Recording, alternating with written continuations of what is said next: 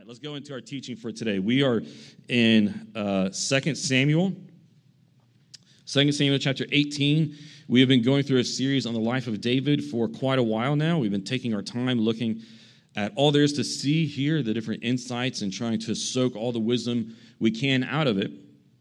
And so today we are in a uh, in an episode, one of the critical episodes in the story of David and David's life. We've slowed down to look at this story with in a little bit more detail on some of the others. So today's gonna be our last day looking at this specific story, and then we're gonna keep moving on in David's life. So we're in 2 Samuel chapter 18. We're gonna start in verse 9, and I'm gonna jump down and read a little bit from chapter 19 because this story goes across both chapters. All right, so we're gonna read 9 through 17 and then go down to 19. So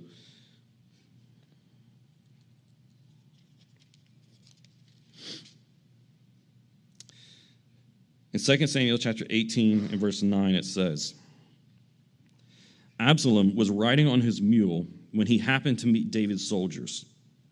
When the mule went under the tangled branches of a large oak tree, Absalom's head was caught fast in the tree.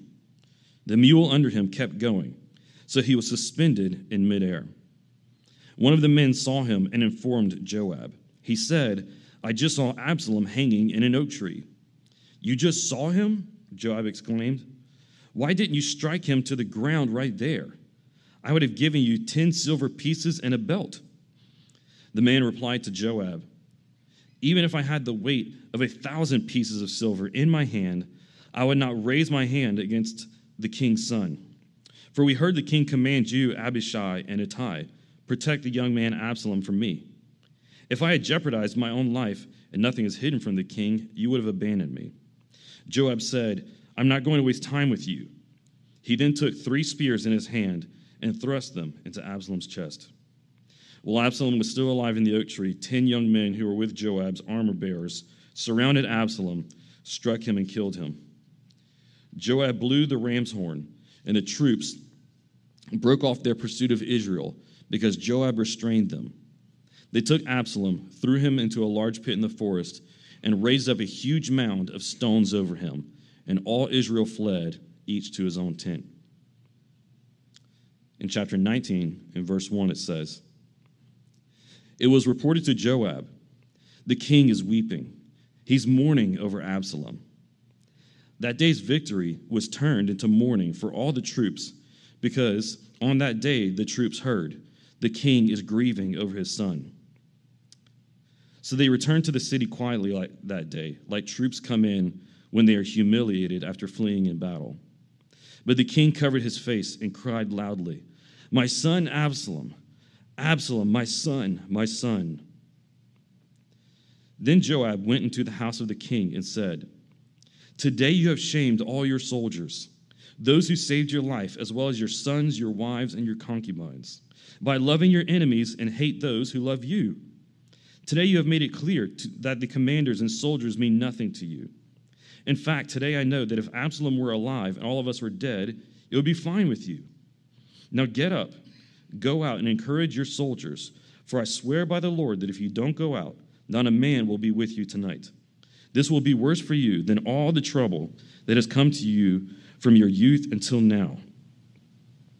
So the king got up and sat in the city gate, and all the people were told, Look, the king is sitting in the city gate. Then they all came into the king's presence. So, as I said, we, we've slowed down in our pace going through this series to look at this story, this, this episode in David's life where Absalom, one of his sons, had risen up in rebellion against him. And then in chapters 18 and going into 19 here, we see the victory over Absalom in the rebellion. We slow down in this story because there's a lot to learn here. And we've been looking at David and each one of the major characters in this episode. So we looked at David and Absalom, his son. We looked at David and Ahimaaz, the uh, priest's son, who was involved in the uh, who, who was involved in Absalom. I'm sorry, David's side of this conflict, and who was the one who volunteered to bring the news to David that the, the victory had been won, but he didn't tell him that Absalom had died. Now, today, what we're going to do before we move on in David's life is look at David and Joab. Joab was the head general, the lead commander over all the other generals and commanders of David's army, one of his most elite soldiers. If you've been with us through the series or if you've read 1st and 2nd Samuel, Joab is a familiar name. He has been a major character throughout much of David's life, and he's been next to David at his side ever since David was in the wilderness, running away from Saul whenever Saul was still king. Joab, if you read about him over the course of all these years and these chapters, he's somewhat of an enigma. At times, Joab is the protagonist of this story, and he speaks and acts with wisdom. At other times, Joab is the antagonist. He, uh, he will act out of impulse, and he will do things that not maybe not necessarily intentionally will subvert the cause of David's kingdom. And sometimes he will act and will even speak foolishness rather than wisdom. This makes him, like I said, kind of an enigma, someone who's a little confusing for us to read and understand. Like, who is God, this guy and what should we think about him? But Joab reflects one of the reasons that I love the Bible. And here's why because Joab, like all the other characters in the Bible, are realistic. He's realistic. Whenever you read about Joab and the enigma that he is, and his ups and downs, and his sometimes acting with wisdom, his sometimes acting with foolishness, you know what? He comes across as very real because it's based on a real person. It's telling us true stories about true people who lived and existed. And you know what? Whenever you read stories about real people, this is what you get. Because this is what we are all like. We're all enigmas. This is the problem of just understanding humanity. We have our heights and we have our moments of acting like uh, acting in wisdom and speaking with wisdom. And then we have our lows and we have our times of acting in foolishness. Right? There's the glory of humanity and the depravity of humanity. We cannot separate the two. They are all mixed in both in each and every one of us. Real people are complicated and enigmas just like Joab. The Bible tells us real stories about real people. This is why we, we see this very realistic character. So we see all this in Joab. And in despite all of the maybe confusion that we might say about him, there's one statement that we can confidently make about him. And that is this is that like many warriors, Joab being a warrior, he is a man who is driven by duty and responsibility. Whether he is acting out of wisdom or out of foolishness, we can always say he is doing it out of some perceived duty that he has. He's a warrior. That's what they do. So what they live by. And so in this story, where I think in this story he is a protagonist. Okay, we'll, we'll, we'll see that. Stick with me. In this story, he is acting right. We learn about Christian duty. We learn about duty and responsibility from Joab in this story. And so the question is what can we learn about Christian duty and responsibility through this imperfect man? We're going to learn a couple of things about Christian duty and then learn where it comes from or what grounds our duty. So we're going to look at Joab's insubordination, Joab's alarm, and then lastly, David's tears. Let's begin by looking at Joab's insubordination. So, if you've been with us the past weeks or have read this story, then you might remember it's not in what I read today, because uh, I, I, just read you the most relevant pieces for the sake of time. But you might remember in the beginning of chapter 18, whenever this episode starts, where the forces on David's side and the armies of Israel, being led by the rebel Absalom, have gone out to war. And before David's army marches out to go to war against Israel and Absalom, he has his generals there, Joab being the head over all of them, and then the two other main guys beneath him, which were Abishai, one of Joab's brothers, and then a Gentile named Ittai. He has them before them, and then all the army. So everybody hears it, everybody knows. He says to them, Treat the young man Absalom gently for my sake. These were David's last words to his generals before they marched into battle. And like I said, words that were heard by all of the army. This is why a messenger comes to Joab and tells him, um, We found Absalom hanging in the tree. And whenever Joab questions him, well, why didn't you finish him off? He says, well, because we heard what David said. He said, we heard what David said, and we're not going to go against the king's wishes. These were David's last words to his general treat the young man Absalom gently for my sake. Because after all, Absalom was still his son, his own flesh and blood. But Absalom was a rebel. He was a rebel. He had acted in treachery. He had acted against his own father, against his own nation and kingdom, and against God. But in spite of all this, David says, deal gently with him. Now, let us ask ourselves this request from David is that either right or practical? By right, I mean, is it morally right? Would it be justice? And after all, as the king, he is responsible for justice. Would it be justice and would it be practical for Absalom to be dealt with gently in this battle? It would not be justice. It would not be right. Absalom deserved judgment for his, first of all, if you go back far enough to chapter 13, you remember, uh, for his murder. Absalom had murdered his brother Amnon in cold blood out of revenge. He had murdered his own brother. That's why he ended up having to flee he comes back to the kingdom, and then he acts in treachery. He's a murderer. He acts in treachery. He acts in deceit, and then he launches an all out rebellion. He deserves justice, would require judgment on Absalom. So, is it just? Is it right? No. His request was not right. We might be sympathetic towards his fatherly heart in dealing and, and, and desiring that his son be somehow saved in this episode, but we must recognize that the sympathy is misplaced. Is it practical? No. You cannot crush a rebellion without crushing the head of the rebellion. You know, you, you cannot kill a snake without cutting off its head. And Absalom was the head of the serpent of this rebellion. If the rebellion would be ended, and remember, all of Israel, except for Judah, the, one of the tribes of Israel, stayed remained loyal to David. But the rest of Israel was on Absalom's side. It's neither just nor is it practical for Absalom to be spared what he had rightly coming to him. And so, whenever they discover Absalom, vulnerable, hanging in the tree. Joab, in this moment, knew that he had a duty as a warrior in Israel's army, or the Lord's army, as he had a, he had a duty to do what was right over what was ordered. Whenever we read this story here, we see that Joab uh, practiced direct insubordination. He went directly against the orders of his king. Now, look, this is a monarchy. David is the king. They, they didn't make decisions here in this situation by consensus. David made orders, and they were to follow them and obey them.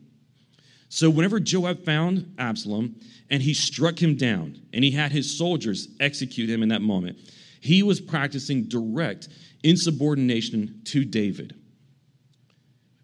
Because Joab was a wise man.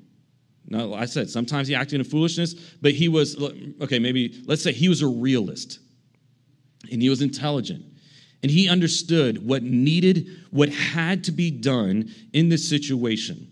So, Joab, being a man of duty, recognized that he had a duty to do what was right and what was needed over what was ordered to him.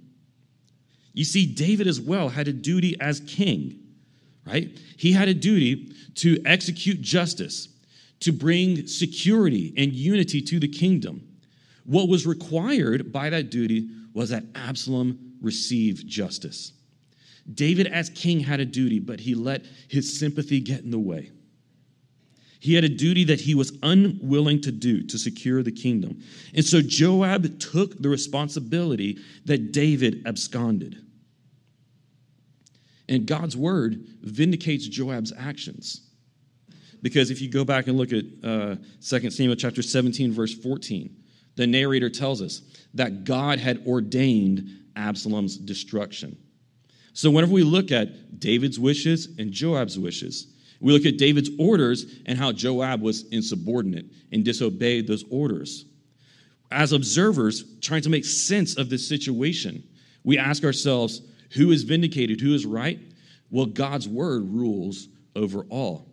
Who was in line with God's word? Joab. Joab carried out God's word in this situation. He is vindicated because the Lord had ordained Absalom's destruction. In Joab, we can see that there is a higher word that requires obedience than even the word of kings. Here's our first major point Christian duty might occasionally require faithful disobedience. Christian duty might occasionally require faithful disobedience. Here's what I mean by that. This, this point applies to any authority in our lives. We all live with different authorities in our lives. We all, as citizens, live under the authority of our government and of the state. Some of us, we, if unless you are, you know, a business owner or entrepreneur we live under the authority of bosses and or of supervisors in our life. We live with spouses. We live some of us with parents or of teachers or administrators or whoever else. We all live with various different uh, authorities in our lives. And god's word teaches us that we are to be obedient to the various authorities in our lives.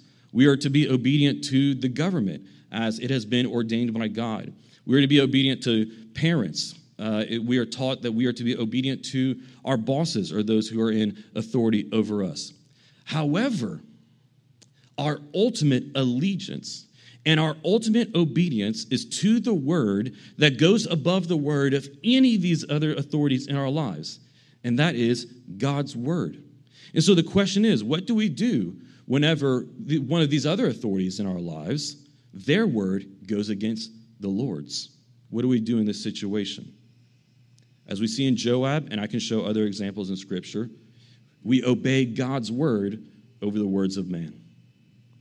Insubordination to man for the sake of obedience to God is righteous. Let me say that again. Insubordination to man for the sake, this is important, for the sake of obedience to God, whenever they're in conflict, this is righteous and is vindicated by Scripture. Let me give you an example.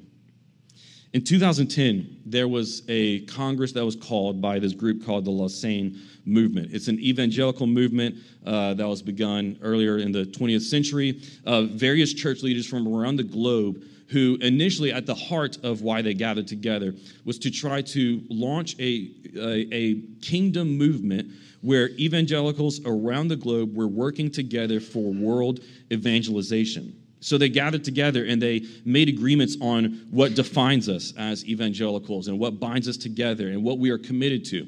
And so they made, they made some commitments and some statements on uh, just what it means to be a follower of Christ that go beyond evangelism. But the, the core was like, what do we find unity in so that we can now move forward in world evangelization? That's what it's about. So they've had different, what they call congresses or these meetings together. And in 2010, after a few decades, the Lausanne movement was planning another congress in Cape Town in South Africa.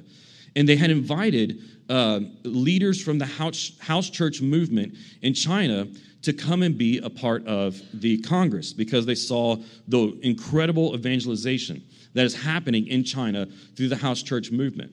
Now, what you need to understand about the context of China is that the government is, yes, an atheistic state.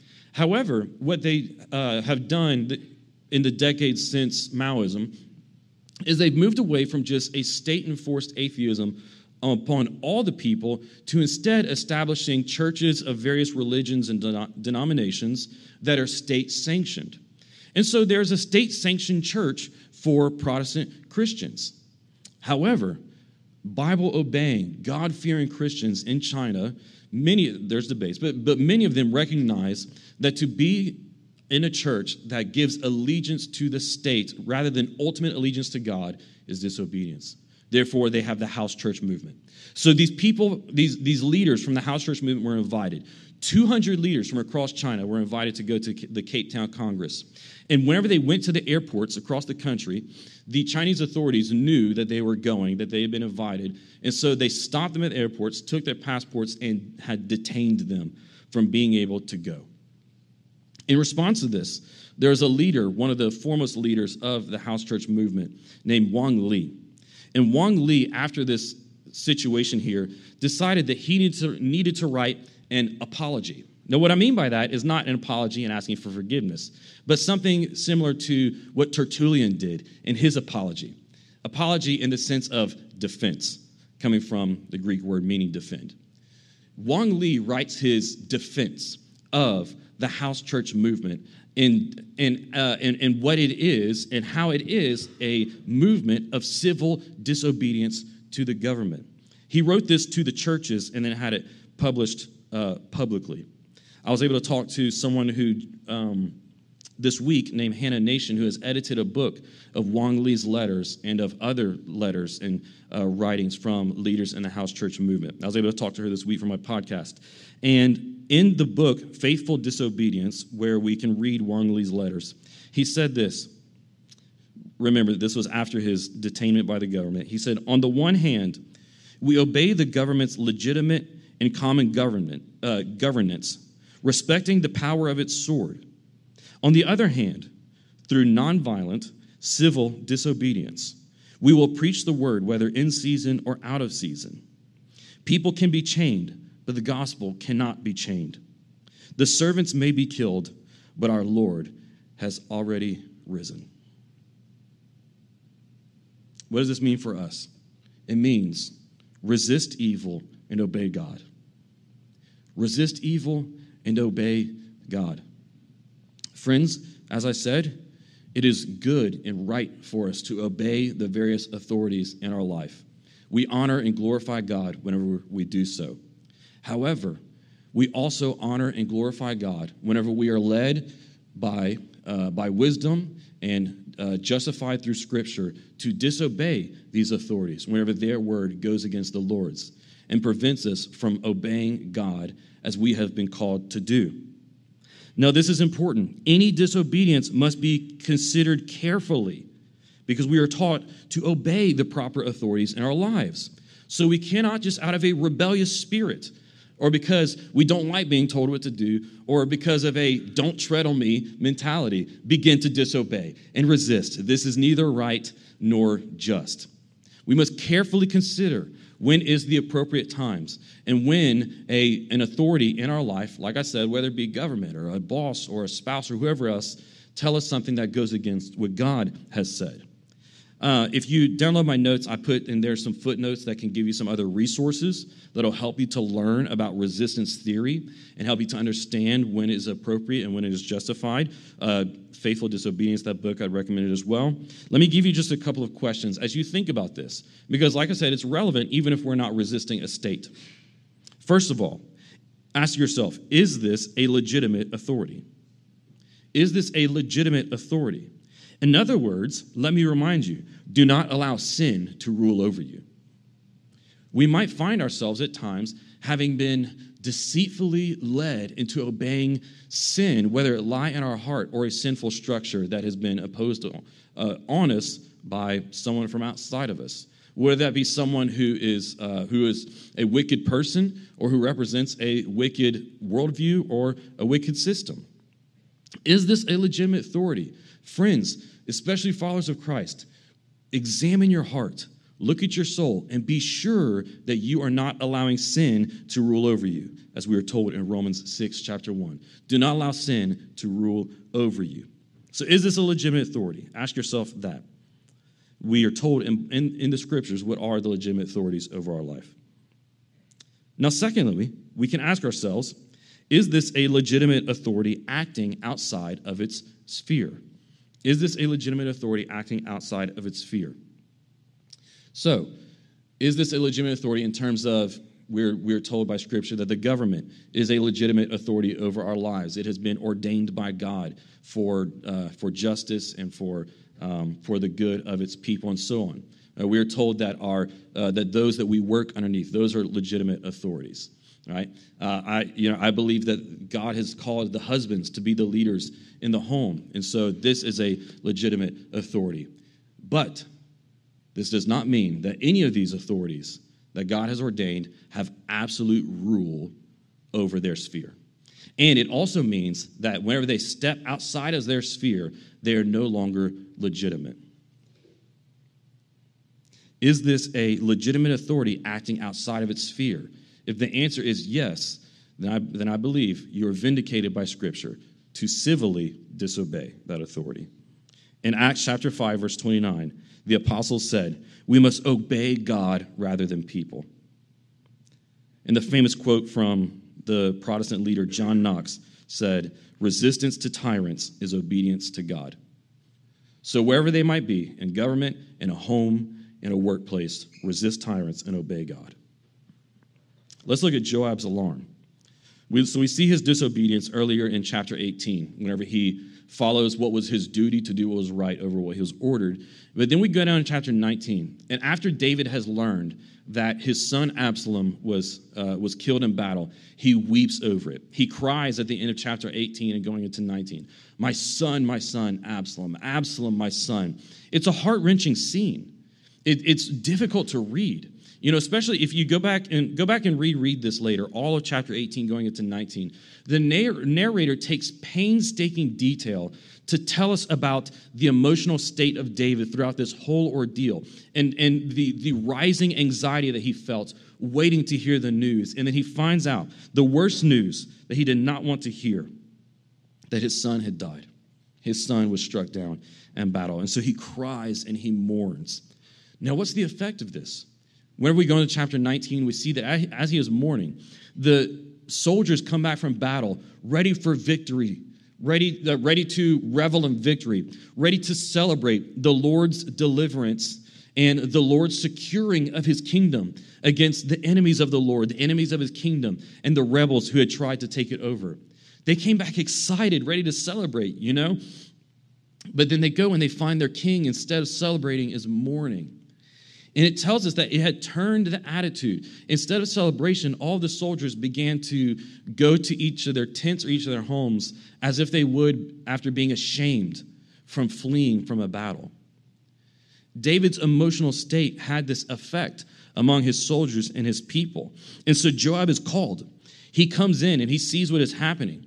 He sees how David's uh, mourning is affecting the soldiers, how they are now ashamed of their victory whenever they should be celebrating. They should be celebrated by their king. And he also recognizes that he is in jeopardy of losing the people who were devoted to him, even in spite of their own safety. He might lose them. And so Joab goes and he gives David a reality check. He tells him, Look, you're about to lose everyone who has been faithful to you. All those soldiers who went out and risked their lives and who, uh, who sweated and who shed their blood for you, you're about to lose all of them. He tells them, You have to stop mourning, get yourself up, and go out there and be the king, the leader that your people need.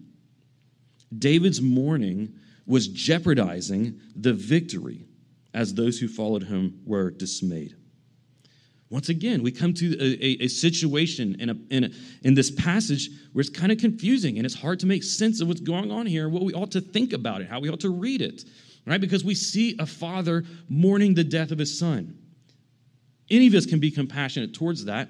However, on the other hand, Joab makes sense. What do we make of this? Is David's mourning wrong? Is it inappropriate?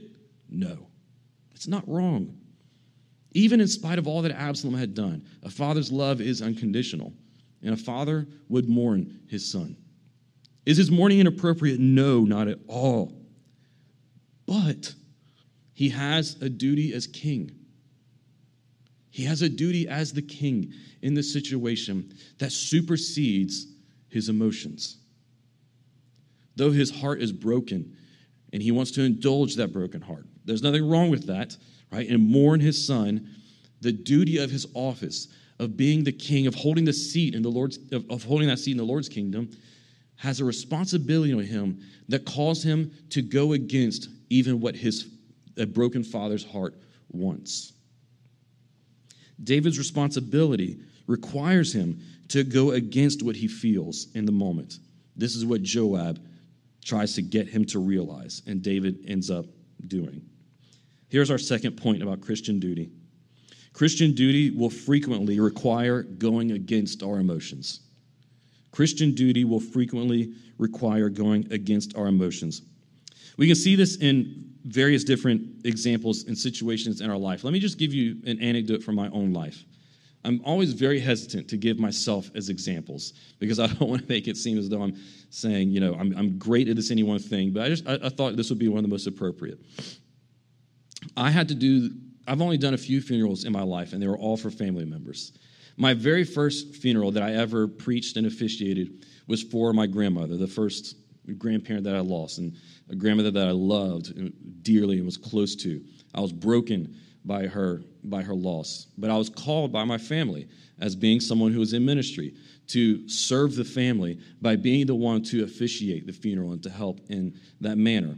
This was the calling on my life. Come to me through my family, but ultimately a responsibility, a duty given to me by God.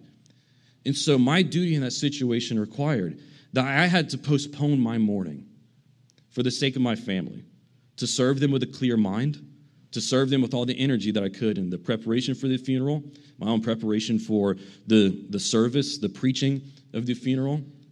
And then in one of the hardest moments is we end the funeral and everybody, you, have done this before, you walk by the coffin standing there next to my grandmother and consoling my family as they came by, my aunts and uncles I'm, I'm near and dear to. I'm broken as well, but I had to be strong for them in that moment. And then I had to mourn later. You know, I, did, I didn't have all of these reasons and explanations in my mind at the time. All I knew was this is that this is what God has called me to do. I have to do it now. It's my responsibility, and I'll, I'll have my time of mourning later. That's okay. There's many different times in our life where we might be called to something similar. For you, it might also be a time of tragedy, where you are as affected by the tragedy as the community around you family, friends, or uh, a, a, the city around you. You are as deeply affected, but you know that you are called by God in that moment to maintain composure and to be strong for the sake of your community, and you will be allowed to mourn later. We can see it in times of suffering, of tragedy, but we can see it in many other situations in our life. Whenever we have a duty to work hard, whenever we want to be lazy. Sometimes your emotions tell you, I just want to take a break. I just want to stop. I don't feel like doing this or that today. You know, it can be just the routine duties of your job. It can be the routine duties that you have in the household. And you want you say, you know what, I just want to scroll through social media right now.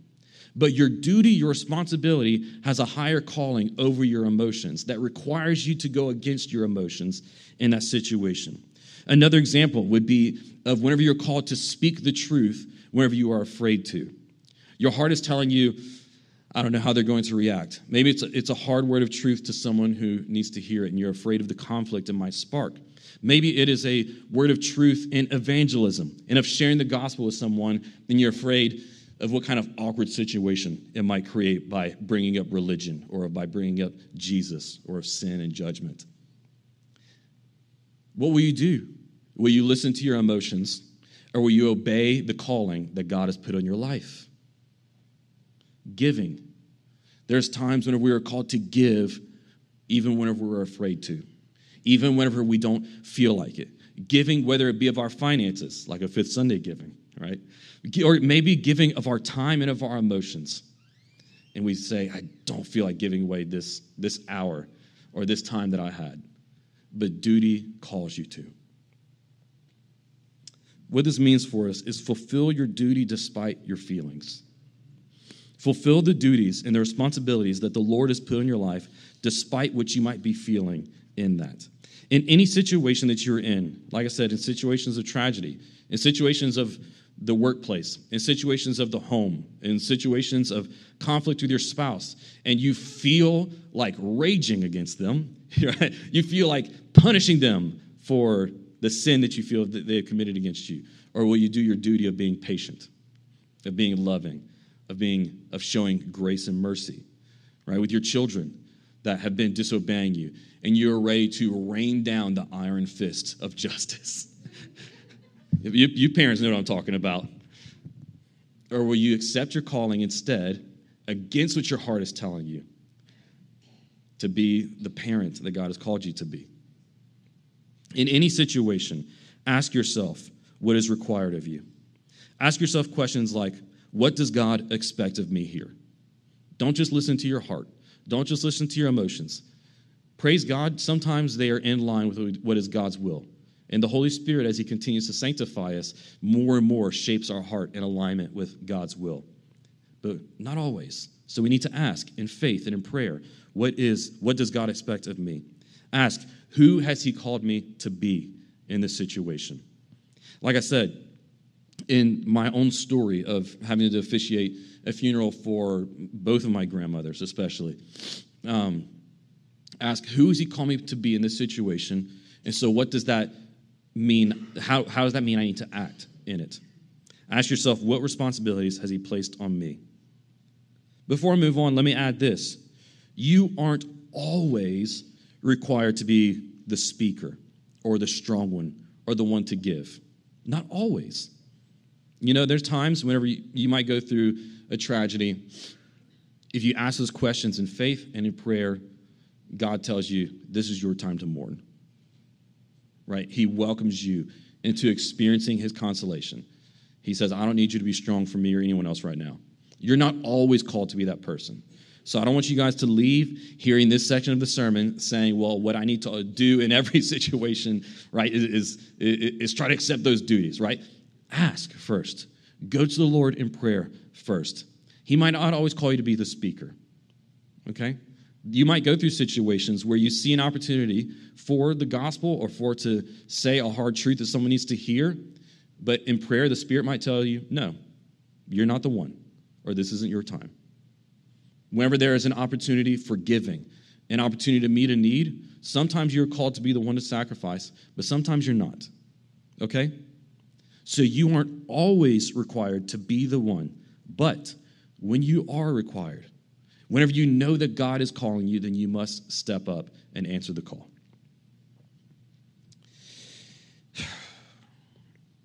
Certainly a hard word for David to hear and hard for us to hear. Nevertheless, even still, in spite of the office that he held and what it required of him, it's difficult to read David's cry, My son, my son. He mourns even that Absalom had died instead of himself in 1833.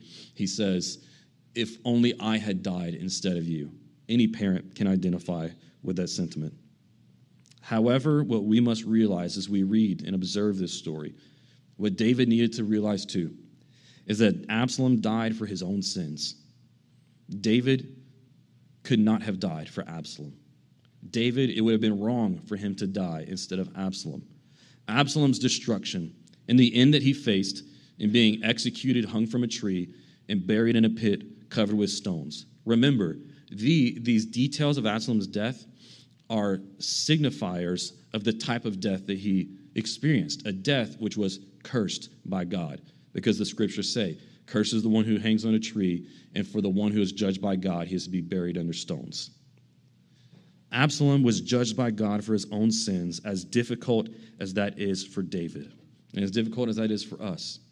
However, if only David knew, and if only we would remember and remind ourselves that though it would not be Absalom or Amnon or Solomon or any other son of David, there would be a son of David who would come who wouldn't die for his own sins, but for the sins of others.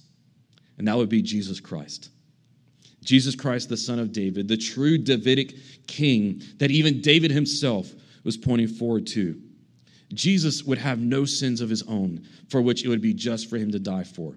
He was the only righteous man to ever live, the only man who completely and fully obeyed God and fulfilled his duty to the Lord.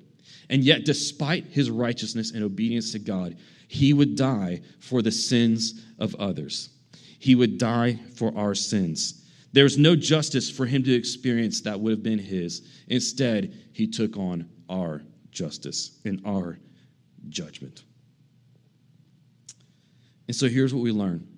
For us, there is offered freedom and forgiveness in the gospel, but there's also offered in this gospel of the Son of David a grounding for all of our Christian duty, as we have been talking about today. Our last point is that Christian duty always finds its origin in the Son of David. Christian duty always finds its origin in this Son of David. When we look at Jesus, we see that Jesus was obedient to the Father over and against both the authorities and the devil. He resisted the devil whenever the devil tempted him in the wilderness to obey him.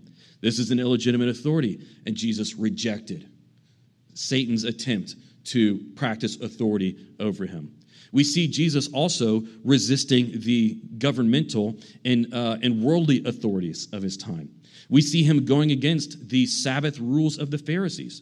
We can see it in places like Mark chapter 2, verse 24, whenever he heals a man on the Sabbath, something that they had outlawed. But he knew it was better to obey the Father and to obey his calling than to obey their words. Ultimately, he was obedient to resist their illegitimate authority to the point of dying on the cross. Jesus also fulfilled his calling in spite of what he felt. We read in the Gospels and in places like Mark chapter 14, 32 through 42, he prays in the Garden of Gethsemane, desiring that the cup before him, his calling and responsibility from the Lord to accept our sin and judgment, he prayed that the Father would take it away. It was not what he desired, but he submitted his will to the Lord. He said, But not what I will, but your will be done. He fulfilled his calling in spite of what he felt. You see, all of our Christian duty, whenever we are required to, whether it be submit and obey the authorities in our life, or whether it be to uh, resist illegitimate authorities and tyrants, whether it be to go uh, and find our, or, or, I'm sorry, fulfill our calling in spite of what we feel, all these things we find grounded in fixing our eyes on Jesus, who is the founder and finisher of our faith, as we read in Hebrews chapter 12 and as we sing. It is all grounded in Jesus our Lord, the Son of David. That doesn't mean that it's not going to be difficult at times, or that it might not be confusing, and it takes some searching of the scriptures and going to the Lord in prayer. But ultimately, we find it all grounded in Him. The last thing that I want to say wait for the day when the Lord will wipe away every tear. As we leave this story of David, Joab, Ahimaaz, and Absalom, and David crying, My son, my son, we cannot yet still leave this story, even in spite of all that we've learned and read, and not feel compassion for this mourning father. And so I say, wait for the day when the Lord will wipe away every tear. David's mourning, whenever we read it, it's hard for us to not get this, get this sentiment, this feeling. We, that David's mourning had been compounded by his own guilt. It's hard not to hear an echo of that, where if he cries out, My son, my son, he said, If only it, it would have been me instead of you in 1833. Because remember, all of the trouble that has come upon David's family and upon David's kingdom is because of his sin. Back in uh, chapters uh, 11 or 12, yeah, back in chapters 11 and 12, we read about David's great fall and his sin with Bathsheba and the murder of her husband. And then the prophet Nathan comes and pronounces God's judgment on David. David does not die for his sin, he is redeemed, he's saved from that judgment and forgiven by God, but yet there are still consequences. And Nathan tells him back in uh, chapter 12, 10 through 12, that trouble would come upon his house, that the sword would come upon his house. And so, in a sense, all of this that we're reading about, even now in this chapter, is due to David's sin. And he, he remembers that. It's hard not to get the sense, like I said, that that he remembers that and he realizes that even as he is going through this mourning over his son. And so we're left with this paradox at the end of the story of a safe kingdom, but a sad king.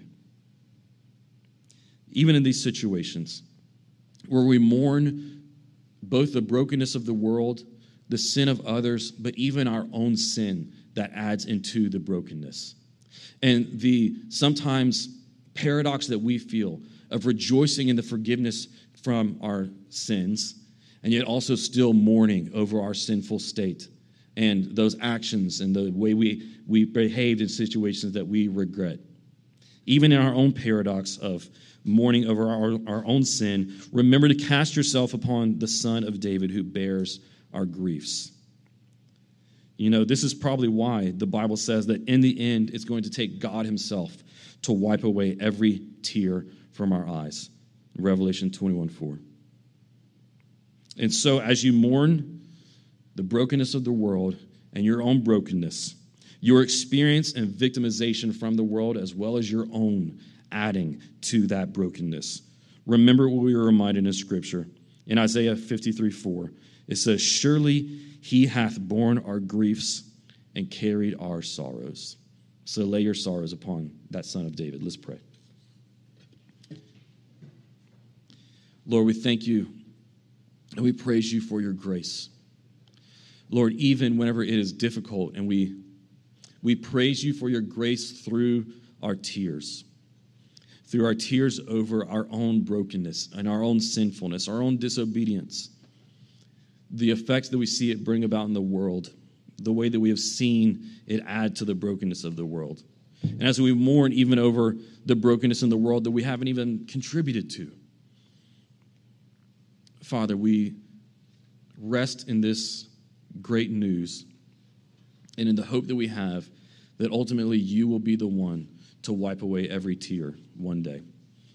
That you do not ignore and that you have not missed any of our tears. That you did not miss even any of the tears of David as he wept for his son. But that you remember them and that you will bring us consolation. We thank you for these things, Father. We ask that you would help us to ground and find our all of our Christian duty and all that that requires of us and means for us in any given situation of obedience or of civil disobedience, of uh, following duty over our feelings. Father, let that all be grounded in Jesus Christ as we look at Him, as we fix our eyes upon Him, the founder and finisher of our faith, so that we might live and walk and believe and speak as we ought to in the light and righteously before your eyes. Lord, let our, our obedience and our resistance and all these things be for your glory above all. We pray this in the name of our King, the Son of David, Jesus Christ. Amen.